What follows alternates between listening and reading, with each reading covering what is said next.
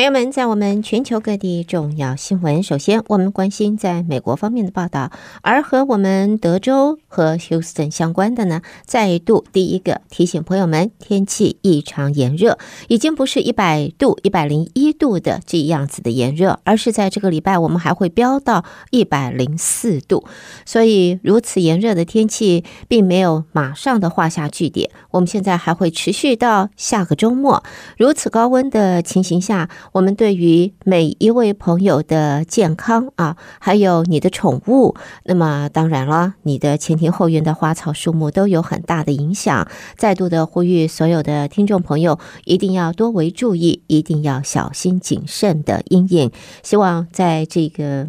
危险高温，在这一阵子啊，今年 El Nino 这呃顺阴现象所影响的危险高温，每一位朋友都能够。谨慎而平安顺利的度过。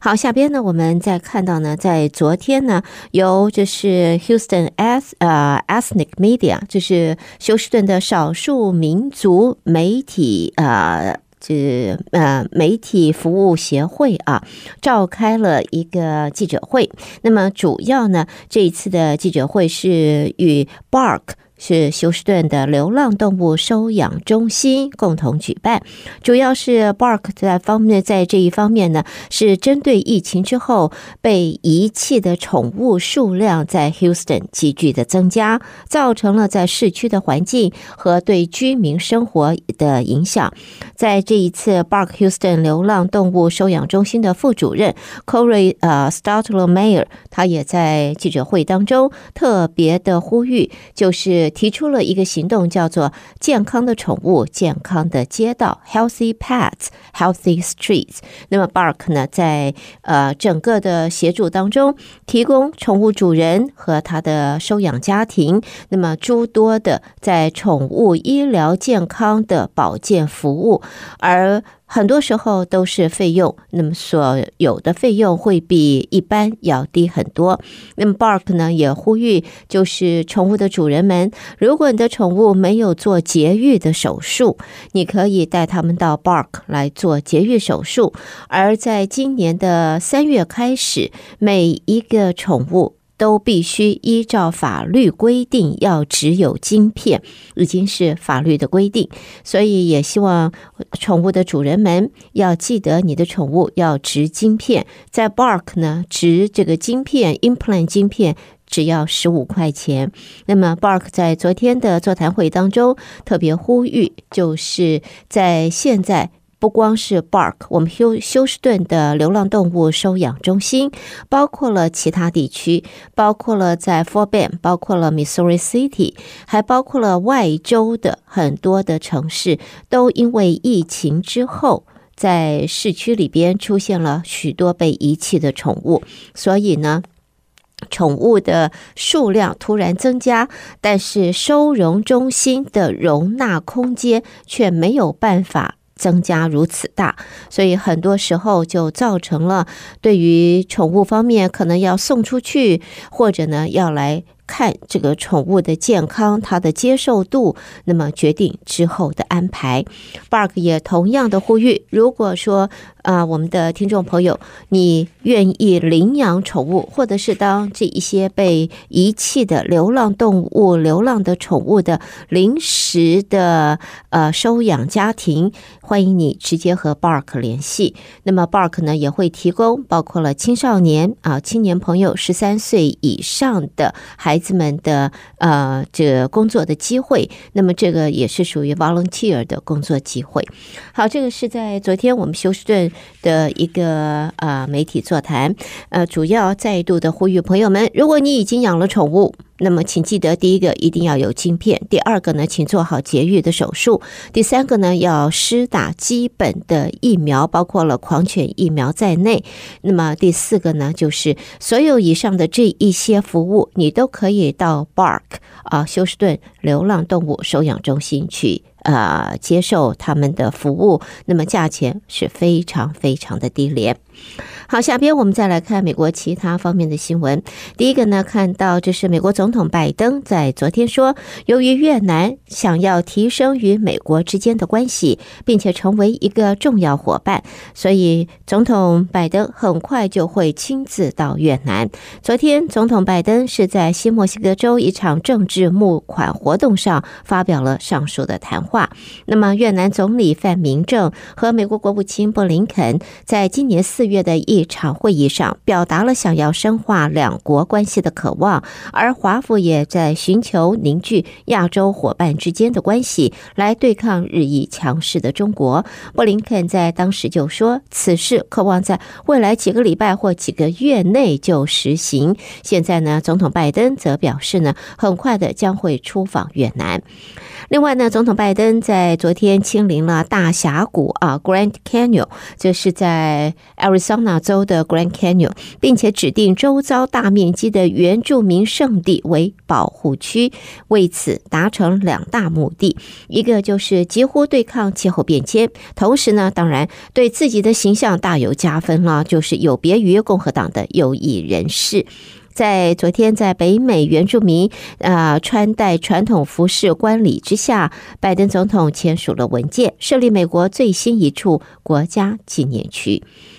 接着我们再来看呢，就是在美国国防部长奥斯汀誓言，菲律宾船只如果在南海遇袭，美国将会出手捍卫。而在此之前，北京和马尼拉当局也因为一艘中国海警船对菲律宾船只发生呃水炮啊发射了水炮而相互指责。根据五角大厦发言人赖德他的报呃他的说明，在奥斯汀是在昨昨天与菲律宾的国防部的部长铁欧多洛通话时重申，美菲同盟就是坚不可摧，允诺的就是要加倍的致力强化两国之间的相关训练协作，并且呢还会要支持菲律宾军队的现代化。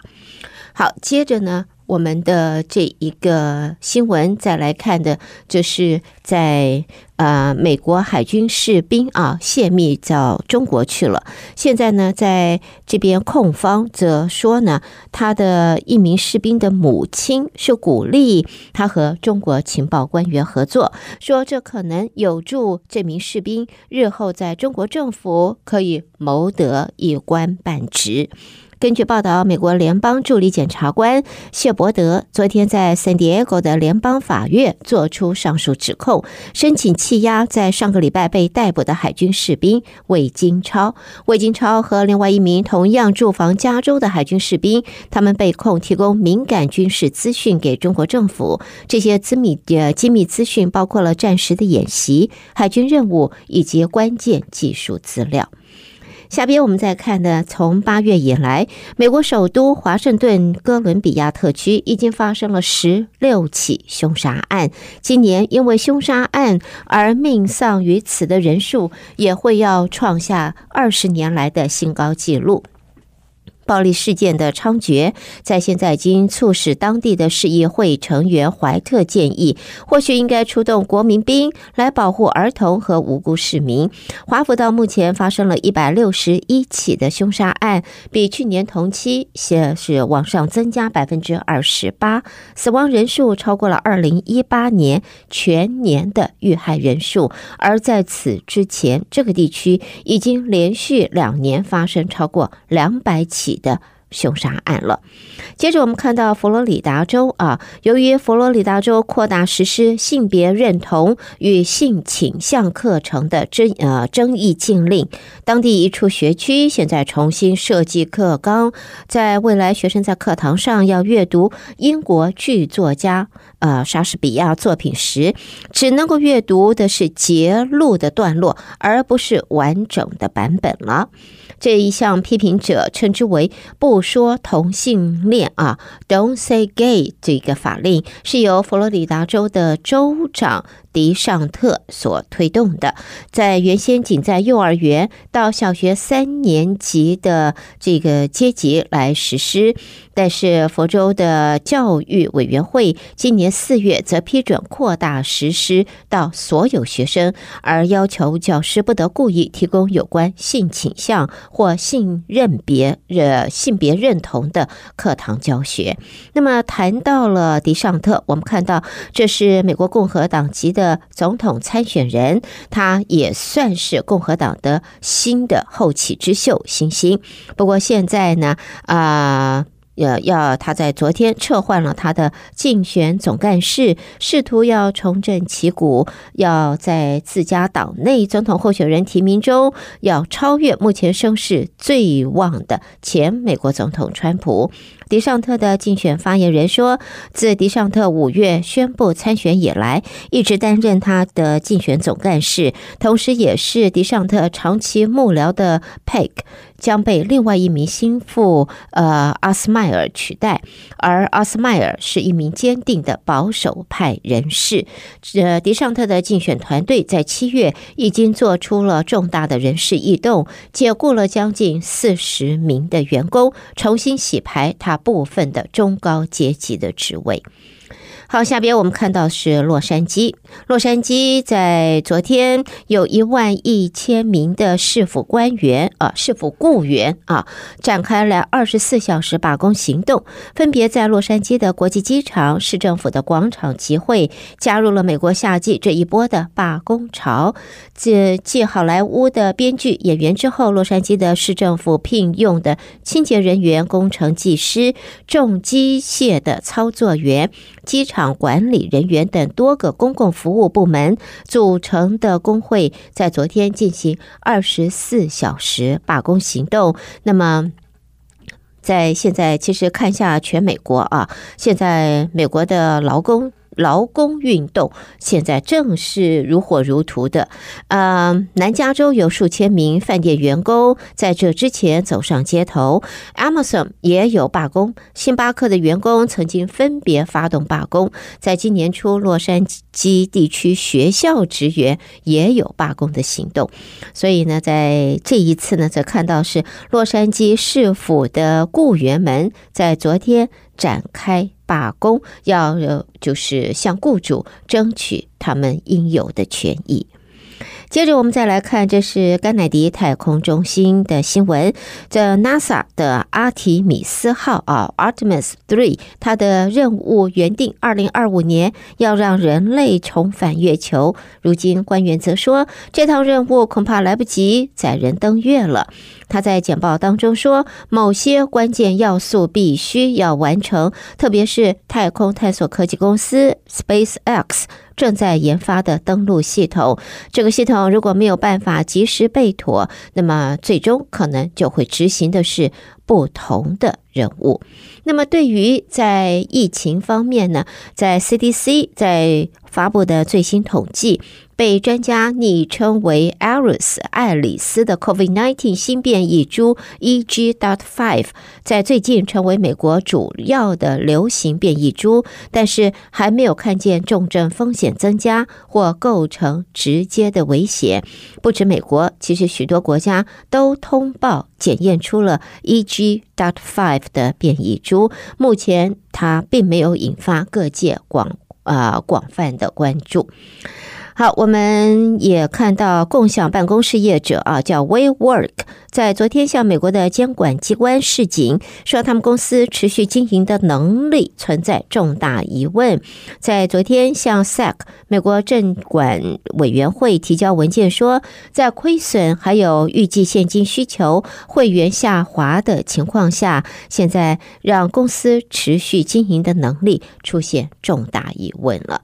最后则看到朋友们昨天买彩券了没有？就算买了，可能我们的朋友运气还是不够好啊！因为在昨天的 Mega 麦呃 Million 呢，这个美国的特大的彩券，由佛罗里达州的幸运儿获奖了。在昨天呢，佛罗里达州的一名幸运儿夺得了十五亿八千万美金的头奖彩金。哎呀，真是羡慕嫉妒恨呐！为什么没发生在我们的身上呢？看看他要不要分享一些呢？根据报道，这一个 Mega Million 的头奖，四月以来就连续的是杠龟啊！这次开出的头奖金额，如果经过证实，这会是美国 Lottery 史上第三高。我们继续努力，朋友，未来还有机会的。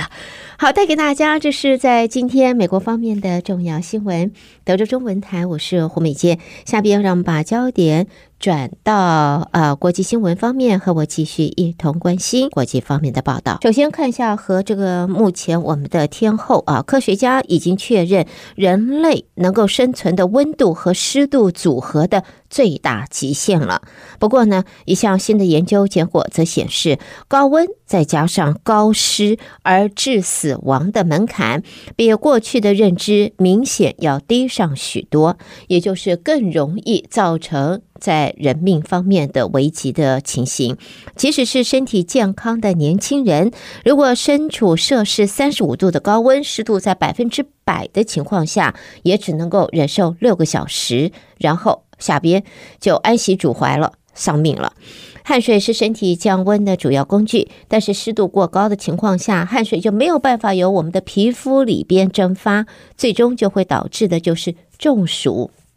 另外就是器官衰竭而死亡。所以在这里呢，啊、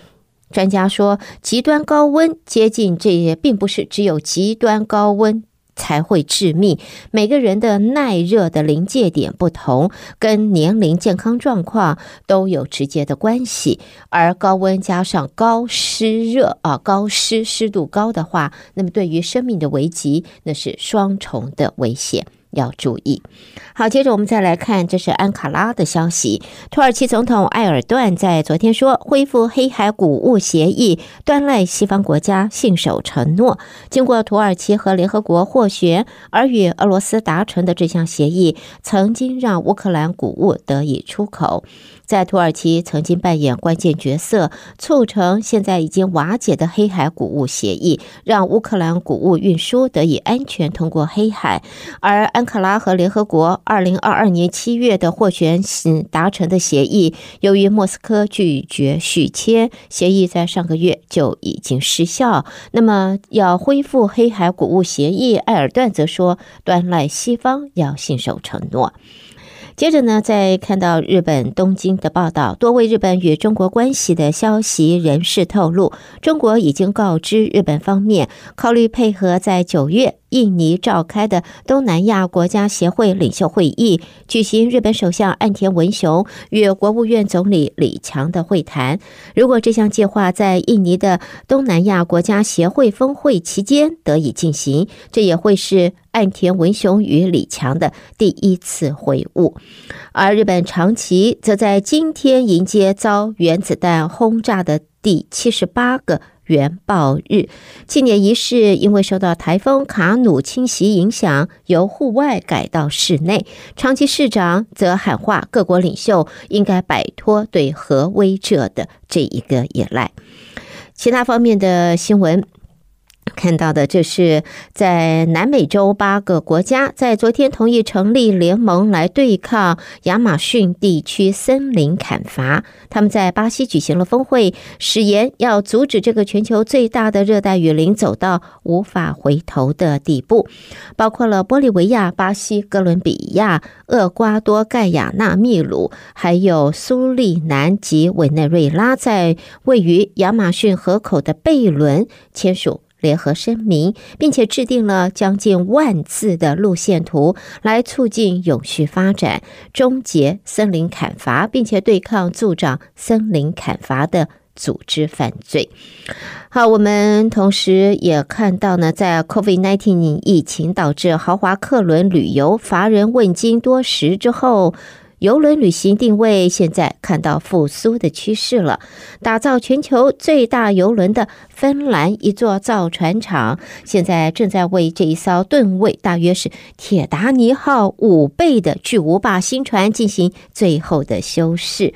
虽然有人认为它会产生巨大的气候足迹，把游轮那贴上了庞大怪物的标签，不过呢，这个游轮也会是尖端工艺整合的一座水呃移动水上乐园。还是会让外界让呃大伙儿是叹为观止，而且在它完成的过程当中，还有许多的这民众已经在蜂拥购票了。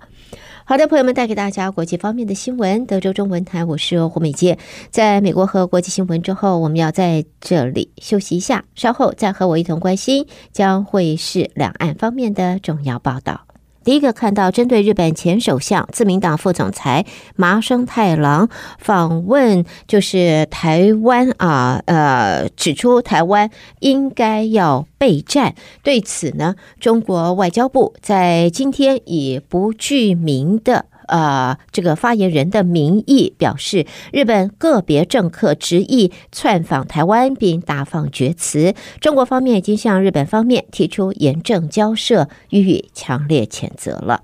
另外，在中国的经济方面呢，也看到国家统计局在今天公布中国七月消费者物价指数，就是 CPI 年减百分之零点三，这是二零二一年二月以来再度陷入负成长。市场议论通缩风险增加，恐怕会影响到投资和生产，也让失业率上升和出现经济衰退。在现在，中国七月出口年减百分之十四点五，减幅超乎了市场预期，创下二零二零年三月以来新高。分析则说呢，出口表现不振固然是受到全球经济情势的影响，然而也同样透露出中国与西方虽然没有脱 cốc. 但是商业关系有长期性渐行渐远的趋势了。中国学者胡星斗日前则提出要让中国走出当前困局的十条建议，也引起了热议。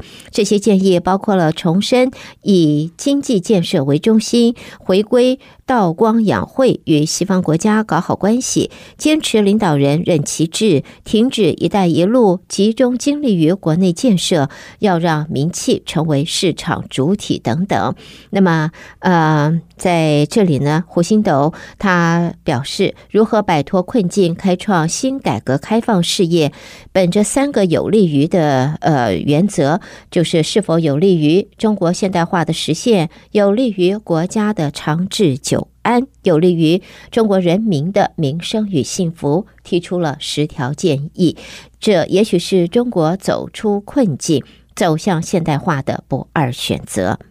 再来看到中国青年就业，现在也成为当局或者说执政者一大难题，以及在大陆的社会隐忧。根据报道，现今中国大学应届毕业生被告诫的是不能够挑三拣挑三拣四，否则机会就转瞬即逝了。在现在可以看到呢，中国城镇十六到二十四岁人口失业率六月份上升到百分之二十一点三，创历史新高。随着七月大学毕业生求职者正式投入市场，预计这个数字会再往上攀升。而一项调查则显示，中国近年来回到家乡就业的大学毕业生比例呈上升趋势，由一八年的百分之四十三升到二二年。年的百分之四十七显示，返乡就业现在逐渐成为大学毕业生的就业新选项，相对不再那么向往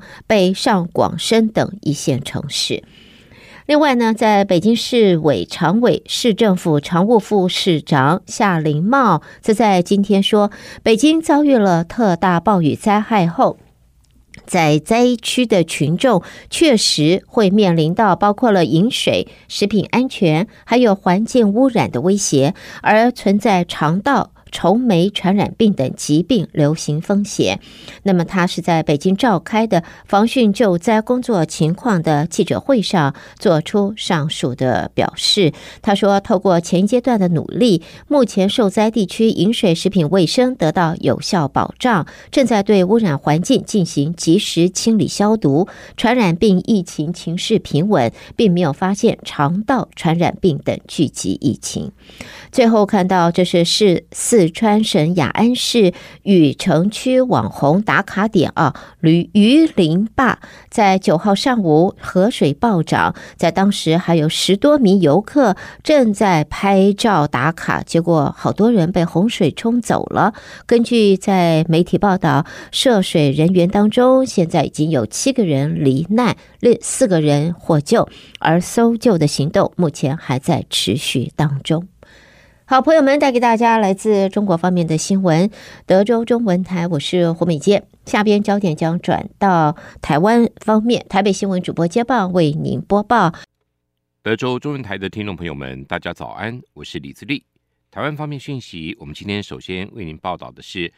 台湾亚洲交流基金会今天举办五周年纪念活动，行政院政委员邓振中、外交部长吴钊燮。台亚会董事长萧新煌共同切蛋糕为台亚会庆生。吴钊燮致辞表示，台亚会在推动西南向政策扮演重要角色。这几年来致力办好玉山论坛、智库社群联结两大任务，期许台亚会下一个五年持续开拓台湾跟亚洲国家的伙伴关系，让台湾优质的国际形象能够被更多的国际友人关注。吴钊燮说。以玉山论坛而言，从二零一七年举办以来，一年比一年更受到国际的关注，并且促进各国和台湾共同思考亚洲的愿景。就积极扮演台湾西南向国家智库的角色而言，台亚会也不负众望。去年和印度重要智库观察家基金会、观察家研究基金会成功筹办了台印对话。那今年也持续拓展伙伴关系，和印尼智库 p j Foundation。签署了合作备忘录，强化台湾印尼民间社群在气候变迁以及粮食安全等等领域的合作。那这些合作要归功萧董事长以及他所领导的台亚会的这些团队。今年东协外长会议联合声明对台海情势近期发展可能影响区域稳定，导致误判形势，引发严重跟公开的冲突，且造成难以预测的后果，持续表达关切。我国则呼吁东协各国持续的声援民主台湾，并关切台海和平稳定，共同守护以规则为基础的国际秩序，促进印太区域的和平稳定及繁荣。外交部发言人刘永健说：“台湾将在新南向政策的既有良好基础下，持续深化与东协各国的合作关系。”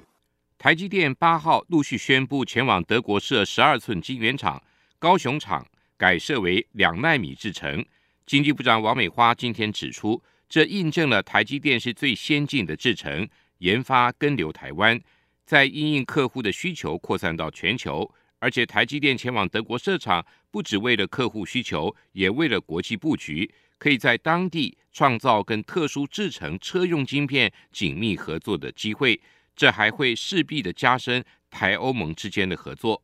王美花说。确实也有一些新的机会，那比如说到日本去跟日本的这些合作伙伴，最先进的技术的更紧密的合作；到德国，因为生产的是车用晶片，所以这些特殊制成的车用晶片也可以有更紧密的合作。足迹总处今天公布七月份的消费者物价指数 CPI 年增率为百分之一点八八，尽管比六月上升，但是已经连续两个月低于百分之二。尤其七月的鸡蛋涨幅缩小到百分之一点八五，创三十二个月来最低的涨幅。